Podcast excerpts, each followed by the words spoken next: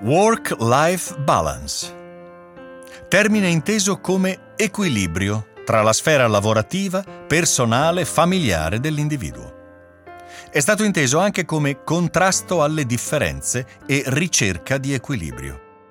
Viene preferito il termine armonizzazione, che così come nel mondo musicale significa trovare la base giusta di accordi per una melodia, renderla armoniosa e gradevole.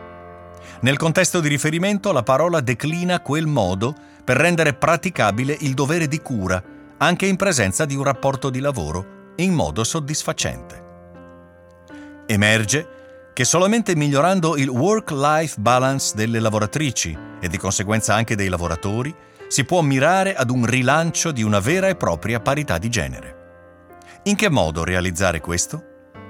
Anche e soprattutto attraverso politiche sociali e aziendali. Le persone e le istituzioni dovrebbero essere più consapevoli degli aspetti legati alla cura della famiglia, dei figli, degli anziani e dei soggetti con fragilità. Tutto questo si traduce nella necessità di trovare, o meglio, liberare risorse da investire sui territori per il sostegno a politiche di questo tipo che porterebbero alla possibilità di avviare nuovi ambiti economicamente rilevanti con un beneficio generale.